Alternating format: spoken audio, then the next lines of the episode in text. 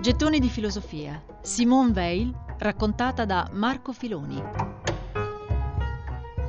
Un giorno, mentre era in metropolitana, Simone Weil indicò alcuni operai insudiciati e disse all'amica che era con lei: Non è solo per spirito di giustizia che io li amo, li amo naturalmente, trovo che siano più belli dei borghesi.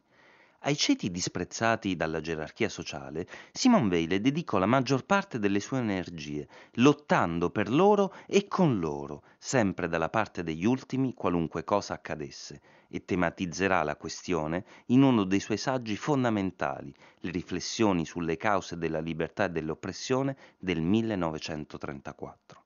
Sin da quando era adolescente aveva manifestato l'intento di vivere come i più disagiati, Così, qualche anno dopo aver iniziato a insegnare, decise di prendere un'aspettativa per entrare in contatto con la famosa vita reale, come scrisse un'allieva, ovvero andare a lavorare in fabbrica.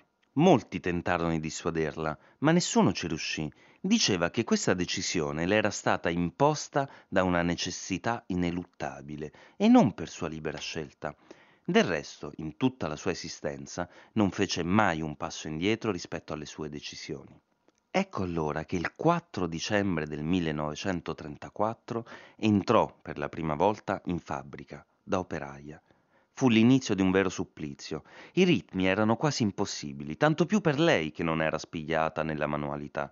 In una lettera scrive Pensare vuol dire andare meno in fretta. Ebbene, vi sono medie di velocità stabilite da burocrati spietati che bisogna raggiungere per non essere licenziati e per guadagnare a sufficienza. Sì, il salario è cottimo. Io non riesco ancora a realizzare la velocità stabilita per molte ragioni, mancanza di abitudine, la mia naturale e assai scarsa abilità, una certa lentezza naturale nei movimenti, mal di testa e una certa mania di pensare di cui non riesco a liberarmi. Simone non riusciva mai a raggiungere le medie imposte e per questo aveva un salario bassissimo. Spesso non guadagnava neanche per mangiare a sufficienza. Del suo lavoro da operaia dirà ha cambiato in me tutta la prospettiva sulle cose, il senso stesso della vita. Conoscerò ancora la gioia, ma ormai una certa leggerezza di cuore mi riuscirà, credo, per sempre impossibile. Le riflessioni che ne ricavò erano senza appello. Il lavoro operaio è disumano, la fabbrica abbrutisce, si vive in una subordinazione perpetua e umiliante. Le cose peggiori non erano il pericolo o la sofferenza fisica, ma la schiavitù e la sofferenza per l'umiliazione, le quali però, annota Simone, non hanno provocato in lei un moto di ribellione, al contrario, ne è derivata la cosa che meno si sarebbe aspettata, la docilità, una docilità da bestia da soma.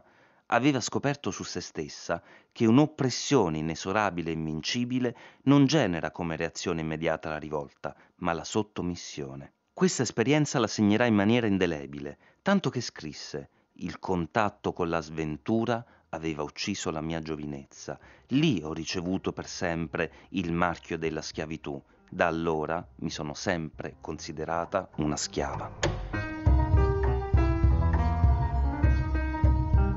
Gettoni di filosofia. Simone Weil, raccontata da Marco Filoni.